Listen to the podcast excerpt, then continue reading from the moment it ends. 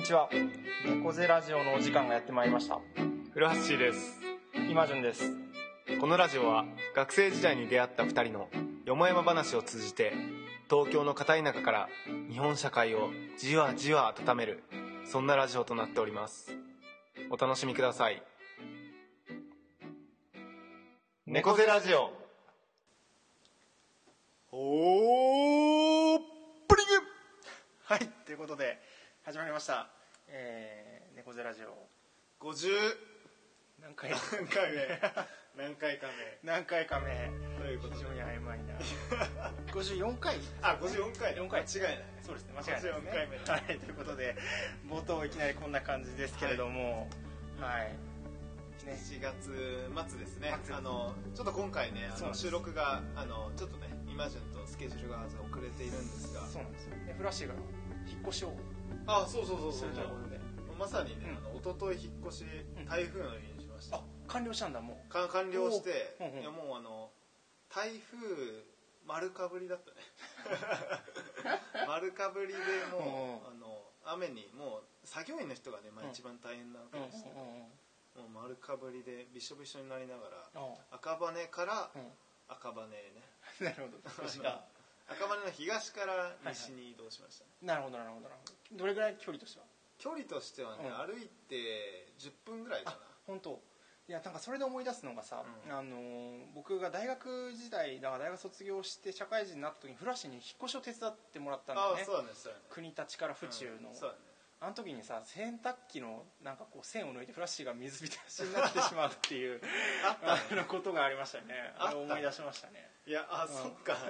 その時もなんか頑張ってたんかな洗濯機。いや今回もさ、うんうんあれなんか引っ越し業者に頼むと3000円ぐらいかかってさ。はあそうそうそう。そうすげえ悔しいじゃんうん。それ出すの、だから自分でやろうと思ったんだけどめちゃくちゃ苦戦してさ、うんうん。結果なんか部品が1個ないっていうのが判明して、うん。昨日アマゾンでい急いで買あってね。で今使えないんだ。よあのね、うん。すまあ、すごいもんでさ、うん。午後にアマゾン発注したら夜には届い いやすごいよねアマゾン。ていやいやすごい、いうん。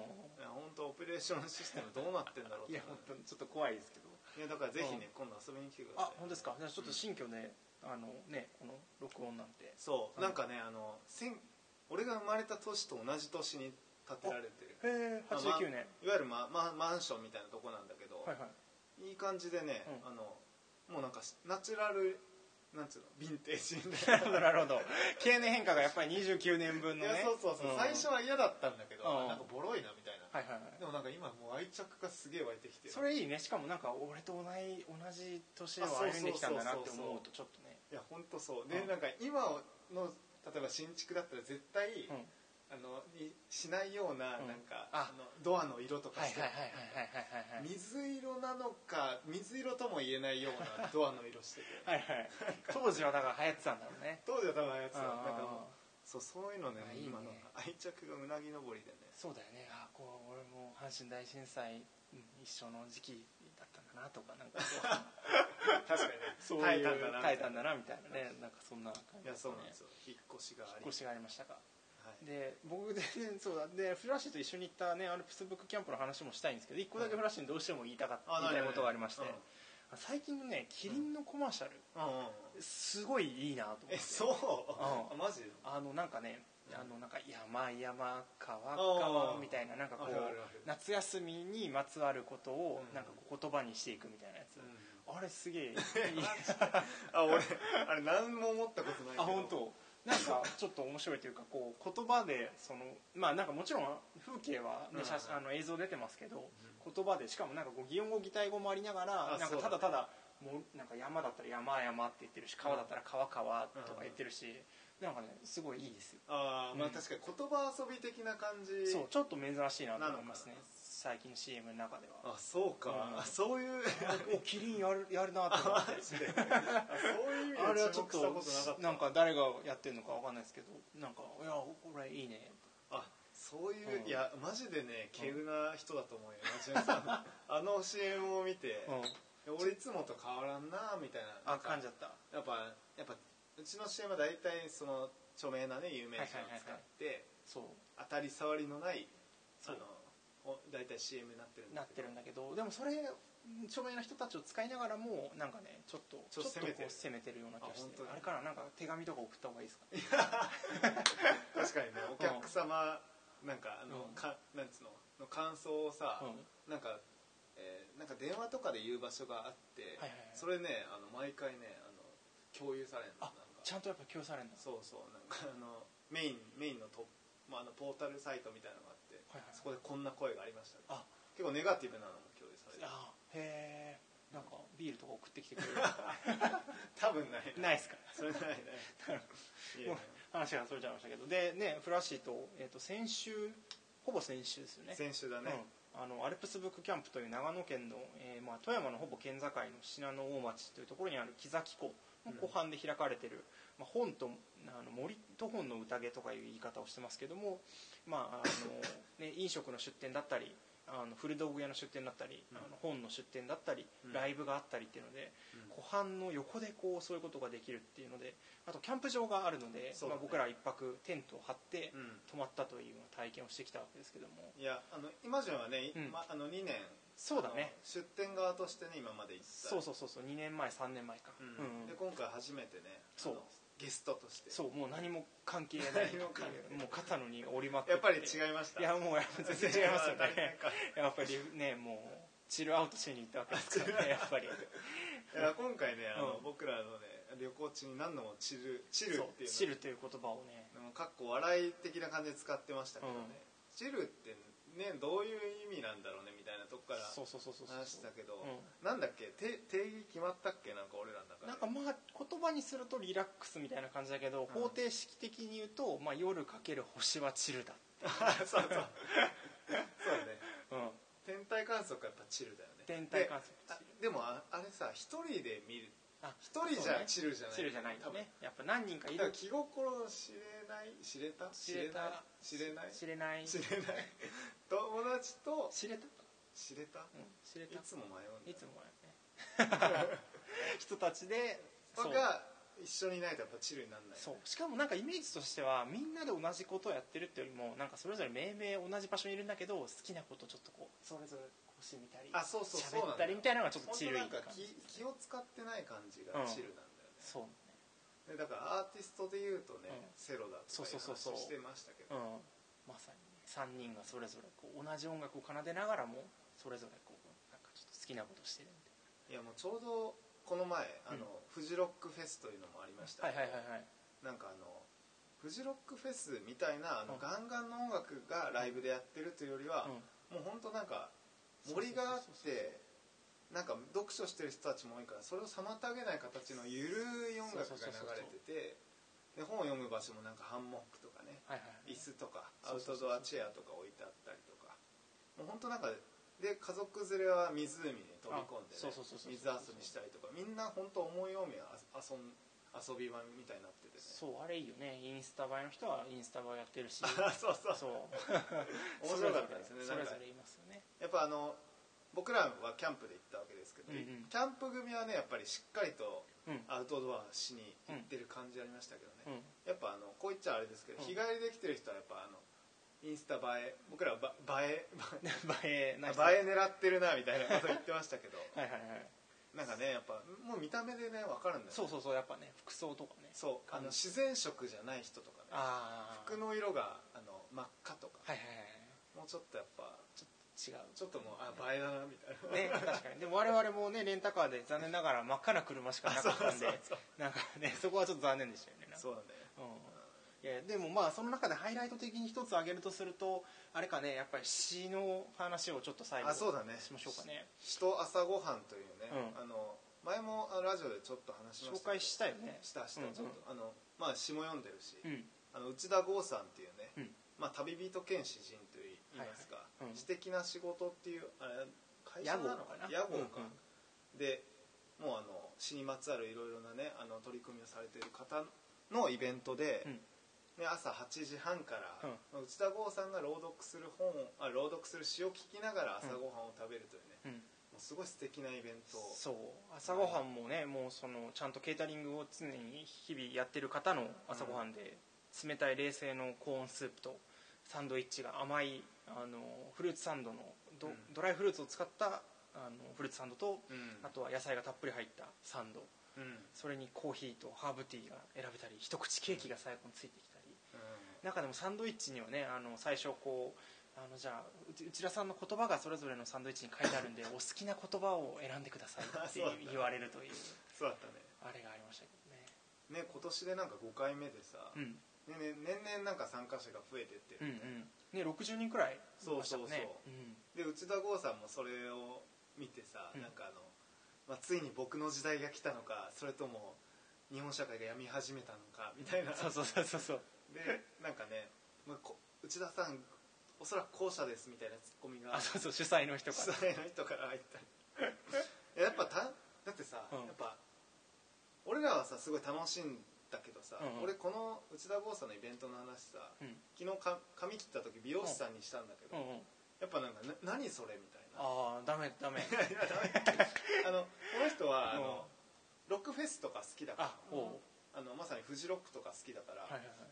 説明するときにふ、うんあのなまあ、さんあのフジロックとか行くじゃないですか、はいはい。あれのメロディーないバージョンだと思ってくれればはいはいはい。って説明したんだけど、なんか全然しっくりきてなくてあ本当。いやだそうか。なんかややばいっすよみたいな、うん。古橋さんみたいな。なんすかそのイベントみたいな。あそうか。一般的にはそうなの。かねでもねメロディーはもうあのね鳥のさえずりなわけですから。そうだね。そういうこと言うとやばいっすよとか言われそうですけど。いやでも本当なんかよよかったっていうのは、うん。なんかあのなまあな何が良かったかと言われるとなかなか難しいんだけど、うんうんうん。なんかまああの詩をね10 8編ぐらいかな。8編くらい読んで、まあ、いいくつかはその、まあ、湖畔でうん。森の中でっていうそのシチュエーションに合った詩だったりもするんだけど、まあ、もうそれ以外はねもう本当にあの内田剛さんが、まあ、読みたいと思って読んだ詩というか、うんうん。もう別にそのシチュエーション関係なくねうん。読んだ詩でなんか印象的だったのはお。なんかやっぱ自分の間合いうん。すごいゆっくりとねうん。読まれていて、でもう自分の声もをなんかまあしっかりと出していく感じでなんていうのかな。なんかもう自然と聞聞かせられたというか,、うん。なんか聞く体制になったなうんうんう感じがしててね。みんな聞いてる感じがね、うん。こうアテンションというかこうねなんかいいよね。あの場はやっぱり独特だなっていう感じがしましたね。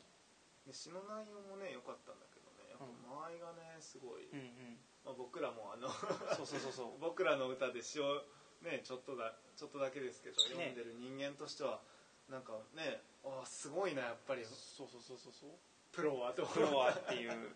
で本当はねなんかフラッシュがその詩集内田子さんの詩集をあの買ってたので今日それを読もうと思ったんですけあそうそうそうそう。どまさかの忘れてしまうという。ちょっと次回以降でねそうねやって。好きなあの時聞いた詩を読めればと思うんですけどね多分その時の間合いはおそらくゆったりしているのであのそうだ。内田子さん真似てね。真似てねやっぱり。やばいそれ笑っちゃう俺自分で。影笑う響受けすぎでしょ。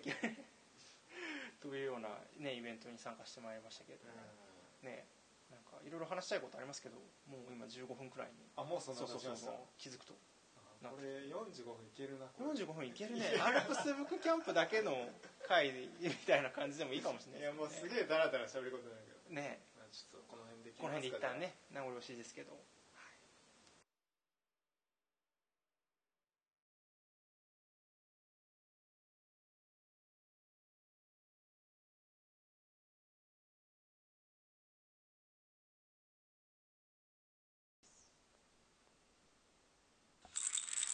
麻雀古橋猫背ラジオ50回おめでとうございます。これからは親子で聞いていこうかなと思います。これからも、えーラジオ楽しみにしてるので頑張ってください。わ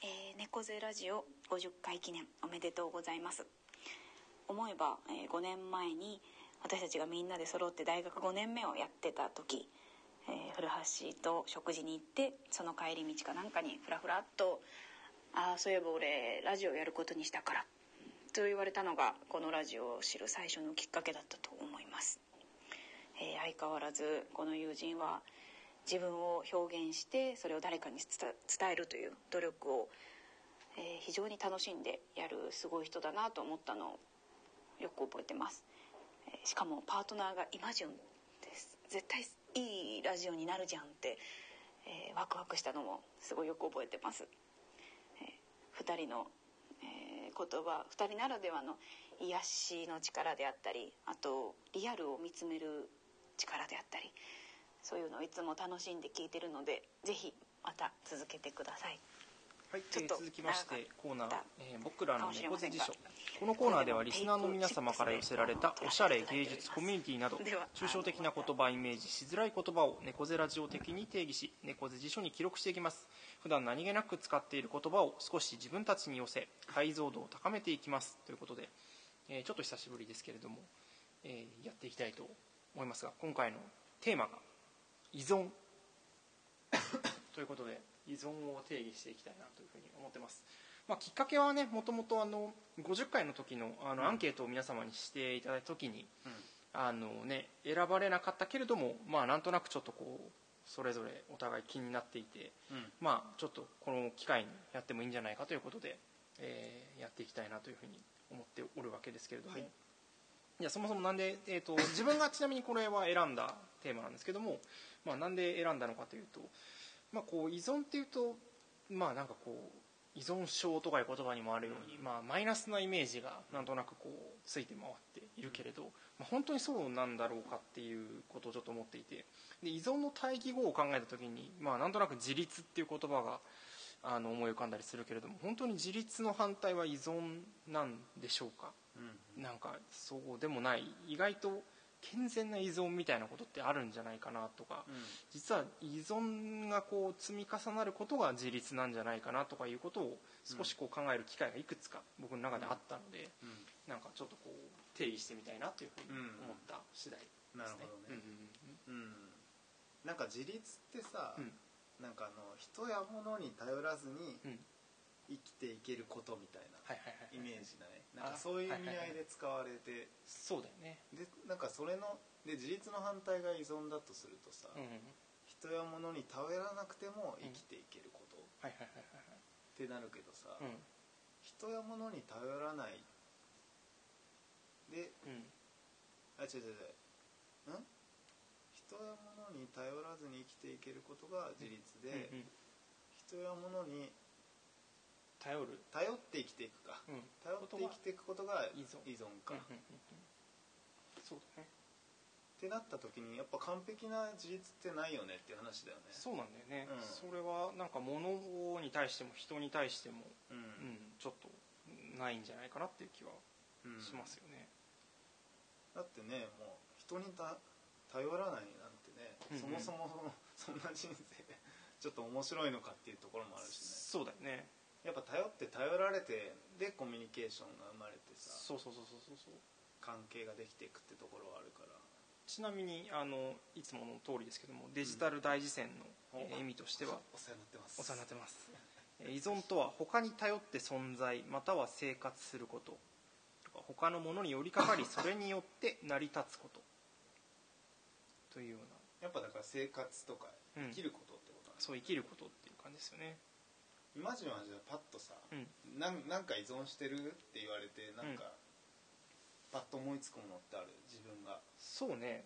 依存してますね。いろいろいろなんかねいろんな尺度であるんだけどまあそのなんか人間関係みたいな個別具体的な 人間関係みたいなことはもちろんあったりあとなんかその機械的な物的なことで言ったりすると、まあね、スマートフォンだったりその中のコンテンツとしてもう Google マップなしには生活できない。あ確かに、ね、うん、そんな感じですかね。スマートフォンは確かにそうだね。そうそうそういろんな機能集約させてちゃってるからこその。そうそうそうそうそうそうそう。依存も立つとかいう感じで使いますけどフラッシュは何かあります？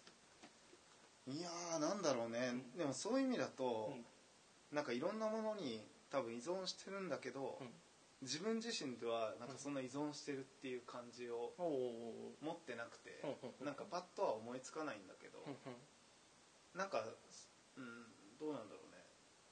なんかこれがあのちょっとまたあなんだっけあのお医者さんのお名前、はい、熊谷慎一郎さん。熊谷慎一郎さんがあのね前書いてたあのインタビュー記事なのかな、はいはいはい。であの障害者っていうのは依存先が限られるっていう話をしていて、で健常者はあのい依存先を分散させられるから自分が依存してるってことに気づいていない、うん無自覚っていうね。ね、なんか例えばなんか、ね、5階で働いててうん。火事が起こった時にうん。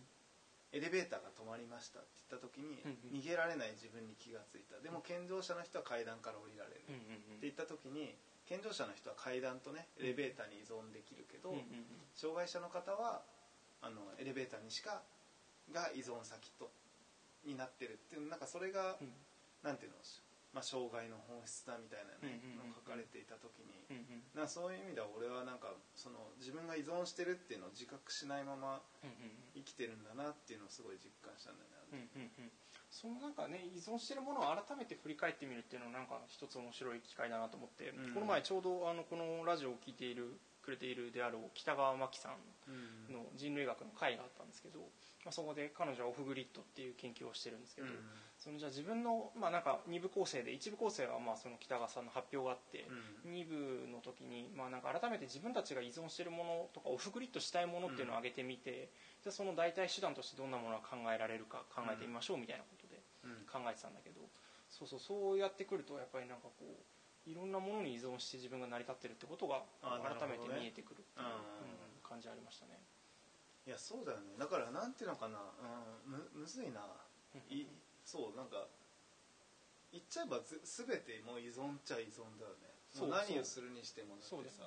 何かしてる時にな物は使ってるしさ。そうなんだよね。物か書く時はペンだし。そうなんだよだからなんか依存っていう言葉自体はなんて言うんだろうね。なんかさっきも辞書にもあった通り一つのものに過度にとかなんかそういうなんて言うんだろう価値判断別にそれが良くないとかって多分ついてないような気がするんだけど。そうだねついてないね。うんうんだから結局依存症っていうね、うんなんか病名なのかな。なんかそういう症状があるから、そうそうそうそうそうなんか悪いネガティブなイメージあるけど、うんうん。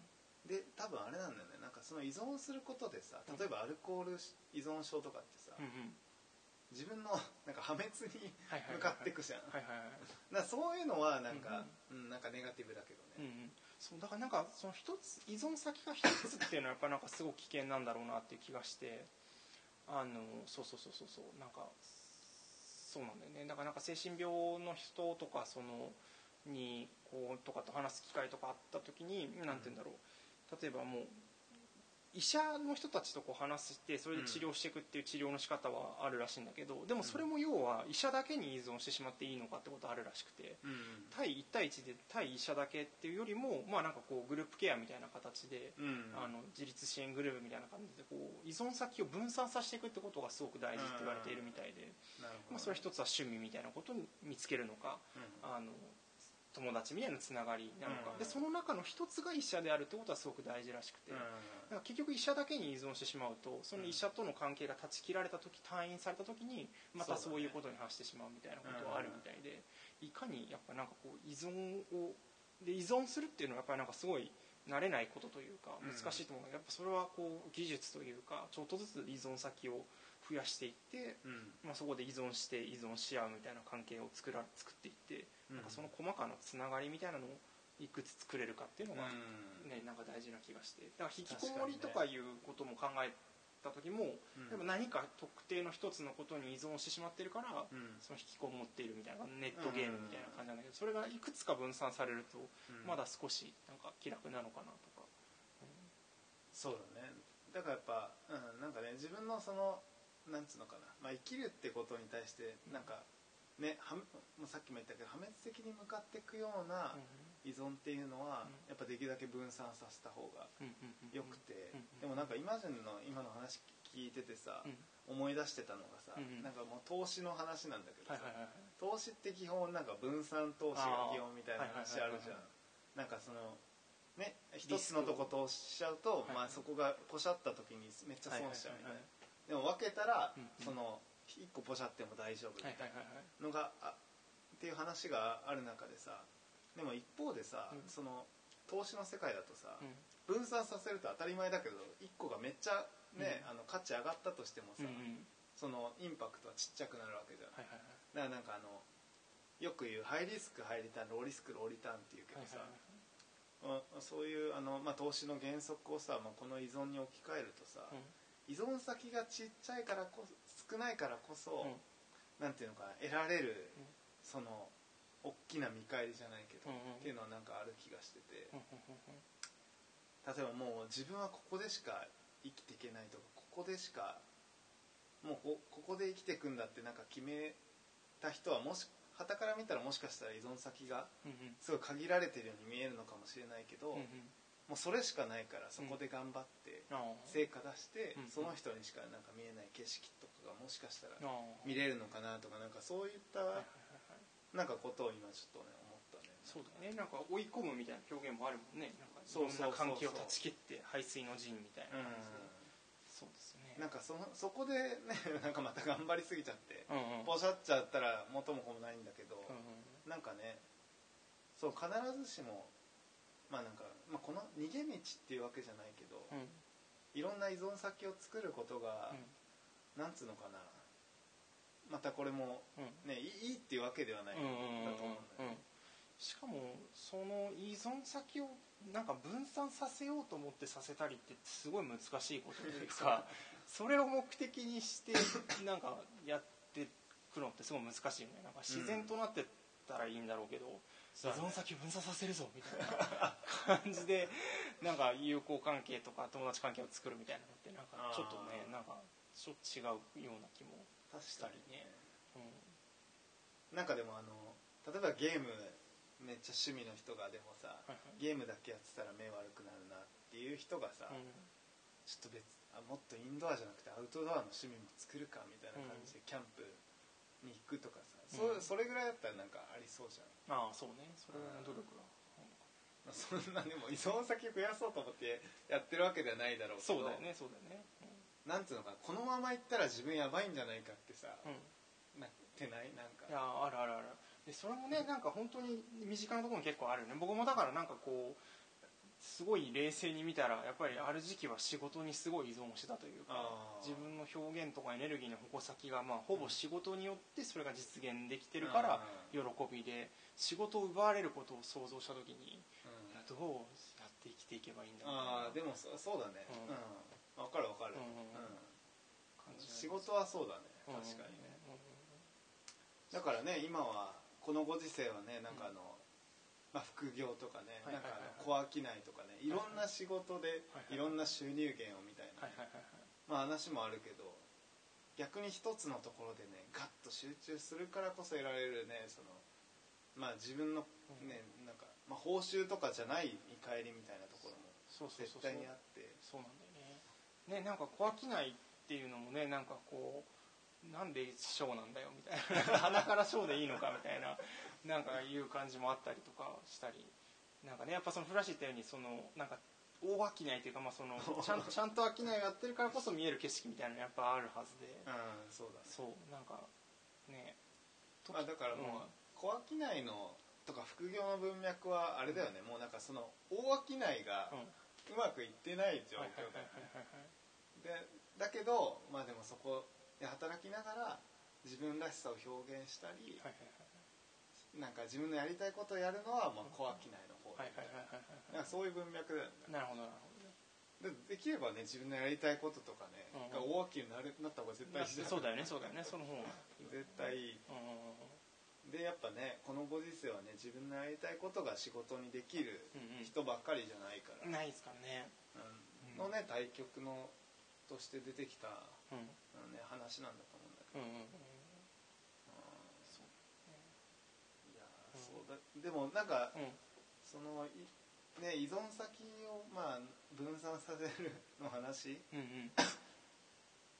もあの分かる一方でなんていうのかな、でもやっぱりなんか依存度合いが強い人と弱い人ってうん例えば人に対して依存度合いが強い人とさ、うん。弱い人ってやっぱいるなといるね。うんうんうん自分のまああの分物理的な足というよりはなんか精神的に自分の足で立ってるかどうかっていう立ってる人と立ってない人はやっぱりいるね。うん、いるなと思っててそれはなんか障害者健常者とかいう枠じゃないところでなんかそういうのがあるなっていうのは思うんだよね。でそれをなんかこうその幅をなんかそういうだからすごい依存してるなと思う人と出会ったりいやこの人すごい自分で保ってるなっていう人と出会ったりしてなんかその幅を知るとすごい僕はなんか 自分の立ち位置がすごいはっきりするというかなんか勉強、まあ、言ってしまえば勉強になるというかなんかあこういう人もいるんだなっていうかでもでもそれでもすごい依存してるけどまあなんかこう自分は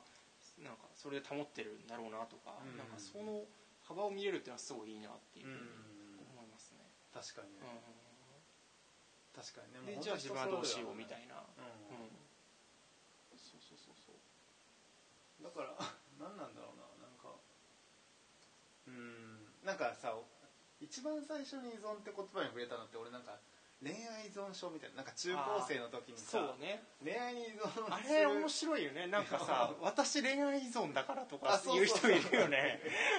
あれポジティブに言ってるよね。うんいやでも別にネガティブだとはまあ思わないけど俺でもねすごい嫌ってた中高時代の時は恋愛依存症の女子を。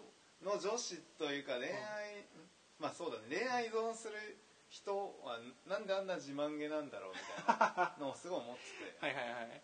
なんかそれこそ自立してないだけじゃん、ううんん。そうだよね。なんだろうなあれをなんかまずでもあれはなんだろう弱みをもう出しちゃってるみたいな結構健全なのかな。私恋愛依存症だからって言っちゃえば弱みをこう最初に言っちゃうみあそうだね。たいな、うん、実は、確かにね。うんっていうのとなんかあの自分の価値基準を持たないでなんかそれを人に預けてる感じがしたんだよね。あなんあなんかあのはいなんつうのかななんかミクシーでさ、なんかあの所属のとこにさはいはい「まるの女」って書いてるあの小学校の時のはい友人はいはいはいはいがいてはいはいはいはい。何なんだろうななんかあれを見た時に。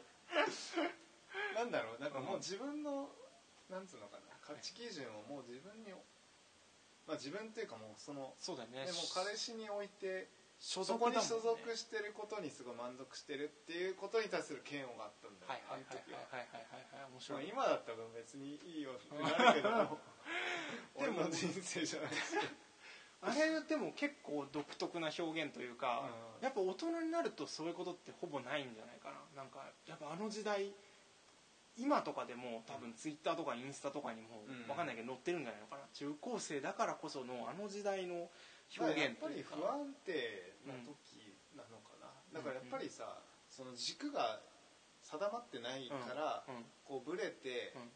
どっかに寄りかかったりとかしなきゃいけなくて、っうん。ていうのはあるのかな。だからそのそうだよね。大人になってくるとそれがある程度分散されてるから別にその彼女彼氏だけじゃなくなるからだからそういう意味だとあれか自分のなんかもう物とか人もそうだけどさ、うん。自分の中にあるいろんな基準価値基準とかさ、うん。自分の今までの経験とか知識とかに依存できるようになってくるのかな、そうだよね。あの時こうだったから、うん。こういう場合はうん。こうすればいいみたいな、うんうんうん。もうある意味いいね。さそうね。過去の自分へ依存してるってはいいうかさ、自分の中で解決できるようになっていくみたいなのもあんのかな。そうなんかもね。うんうんうんうんな気がしてきた。でただそれもなんかこう自分の内部とのその対話みたいなこともありつつでも新たな外部との対話によってまたその内部が作られていくみたいなその積み重なり、なんかその外に依存しながら自分の過去に依存しながらその依存の分散先が外にも中にも向かっているみたいな。確かうんうんうん面白いね。に面白いな、うんうんうんうん。そうね確かにミクシーちょっと話それちゃうかもしれない。ミクシーって結構特殊ななんか面白いというかあのコミュニティっていうやつが結構面白いというか、うん。あれで自己表現していくみたいな。私は何が好きですあった、な、うん。俺なんか一時期あったね。なんか、うん。そうそのどんなコミュニティに入ってるかで自分を表現するみたいな。そうそう。なんかねあの僕すごい好きなあのヨーグルト安田ヨーグルトっていうの、濃い飲むヨーグルトがあるんだけど、うんそのコミュニティとかで 安田ヨーグルトみたいな。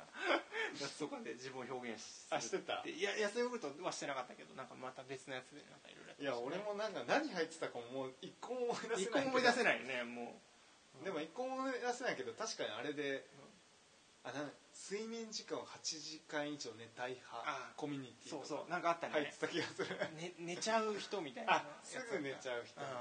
ああったわだからそれもこうなんて言うんだろうね。今からするとさもうなんかそんな無限にあるからさなんかそんなので表せないなんかもうそんなので表せないけどやっぱ当時としてはもうなんか数限られた自分の経験の中からそうだね、表現する時にやっぱコミュニティで使ってうん。やってたのかもね、確かにね、やっぱちょっとねミクシーは本当黒歴史な部分がちょっと結構強いよねなんか、うん。そういう意味だとあの時俺初めてさ、うん。自己表現みたいなことを考えさせられた考えさせられたね。ミクシーで。ブログとかねなんか。ブログやってた？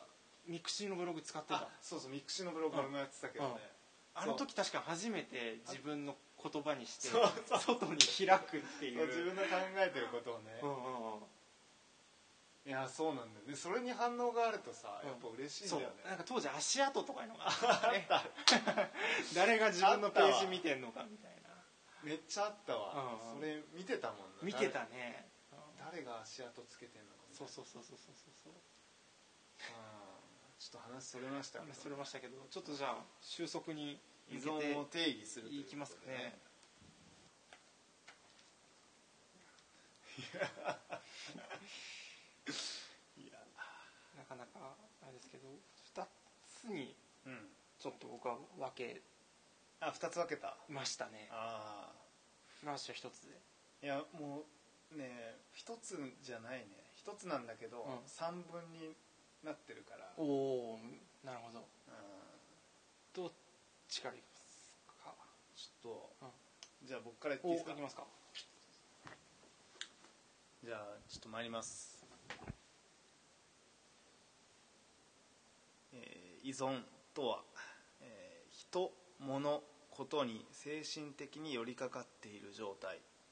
寄りかかれる対象があればあるほど精神的には安定するが寄りかかれる対象が少ないからこそ得られる充足感もある。精神的に寄りかかることそれ自体に良し悪しはない。おーいいっすね。なんか中盤の議論をかなり踏まえた感じですね。うんうんいいっすね。僕もじゃあいきましょうか、はい。えー、と2つあります。1つ丸1え何か一つの対象にのめり込むこと。え丸2がえ自らの過去を参照したり自分の外の対象と関わりを作りか、えー関わりを絶えず作りながら存在すること2個目難しかったな。そう。えっともう一回もう一回言ってもらっていい？自分の外の対象との関わりを絶えず作りながら存在すること。あなんかこう常に何かしらと関係性を作っていくっていうことをやめないっていうのが実は依存なんかこう分散型みたいな感じなんだけど常にで丸一はもう一つの対象にうん。これはね一対分かりや一みたいな感じだけど二つ目はこう、まあ、自分の過去もかフラッシュのその過去のなんかこう経験に基づいてっていうのはすごいいいなと思って、うん。その過去の自分の経験とかを参照したりするのもまあ依存。過去の自分、まあ、依存っていうかこうそれに寄ってるっていう感じ、寄って存在するっていう感じだと思うんだけど、まあ、なんかよりどころを常に過去にも求めながら今のなんか関係にも求めながら存在するっていうのが。もう依存って言葉漢字がね、うん。よって存在するのね。そうそうそうそうそうそうそうっていうことですからね。依存のねちょっと解像度というかなんか悪いイメージフラッシュも言ってたけどねその、うん。それによって別に、ね、価値判断ないというか、まあないね、うんうんうん。まあね依存を自覚してうんなんか本当は依存をやめたいっていう人ももちろんたくさんいるんだろうけど、うん。ね、依存を自覚した上で恋愛依存症ですって言っちゃう人も、まあ、もう依存し認めた上で、うん。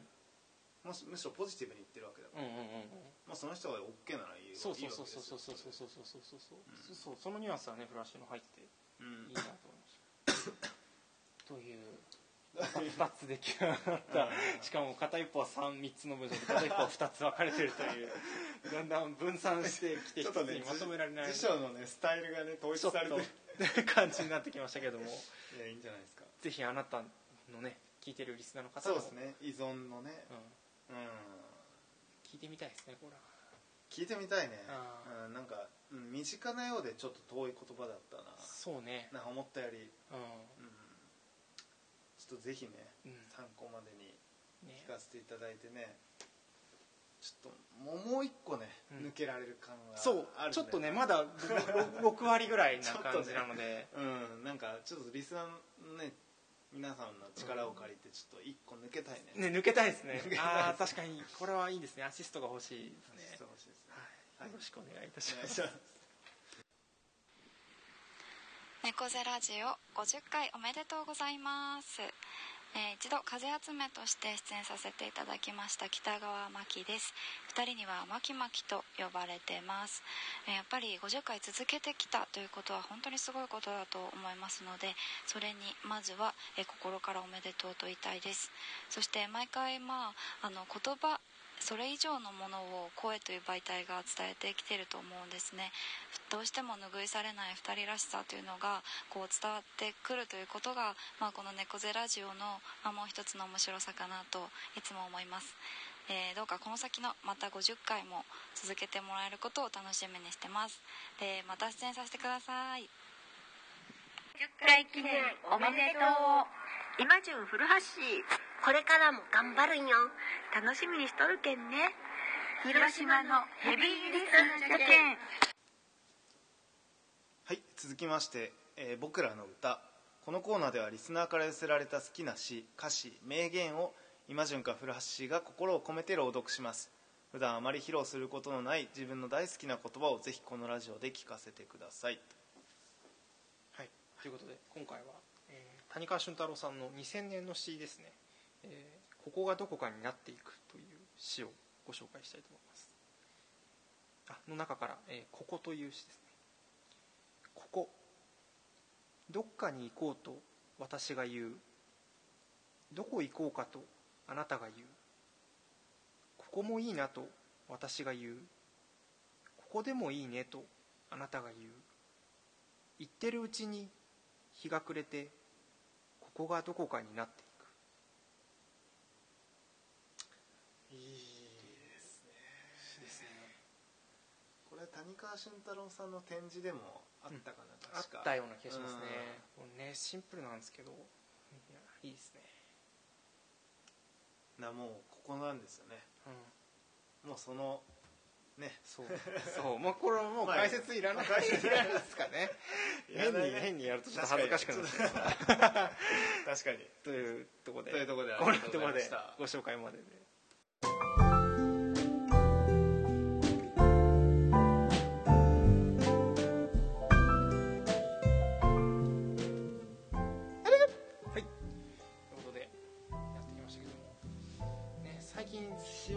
ないなっていうことをちょっと、うんうん、思ってますね。なん。だろうねうんそういうモードに入れてないのかなんか降りてこないのか。ていうかねねねそえのでも今までどうだった？詩を作った時は。いやなんかやっぱ旅行とかなんか日常から離れる時が確かに今まで毎回そうそうそうでなんか僕すごいいいなと思ったその内田剛さんが最近詩の教室を始めましたっていうのを言ってて。ありましたねでその詩の先生っていうふうにあの、まあ、僕は立ち位置がそういうわけじゃなくてなんかそれぞれの人が詩を見つけるのに寄り添うっていう役目をしたいんですっておっしゃってて、なんかその表現はすごくいいなと。そう自分の詩を見つけてほしいと言ってました。ねそうそうそう。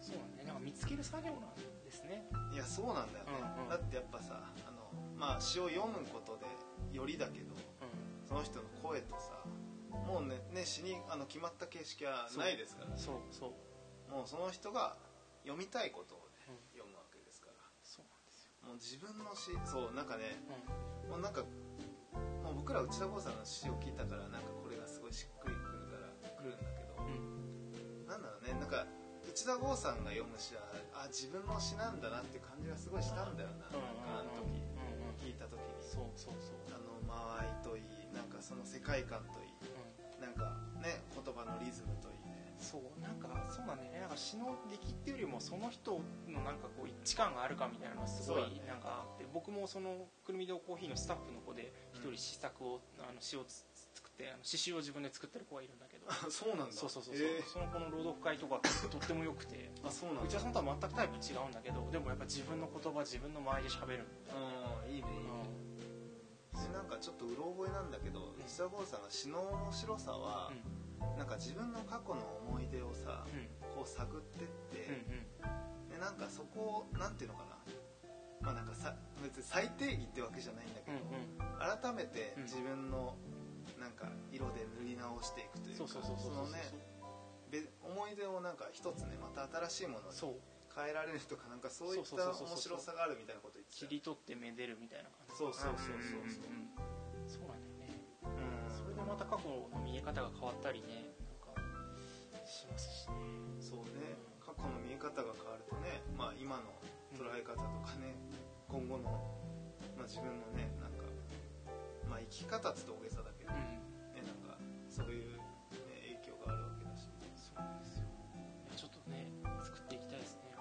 そうですねちょっと。そろそろ。うんね。そろそろ。ちょっと。うん。でフラッシュがねちょっとなんかこう咳込むシーンが多かったですけどフラッシュが最近咳喘息ということもちょっとあ最後そうなんですよ、ね。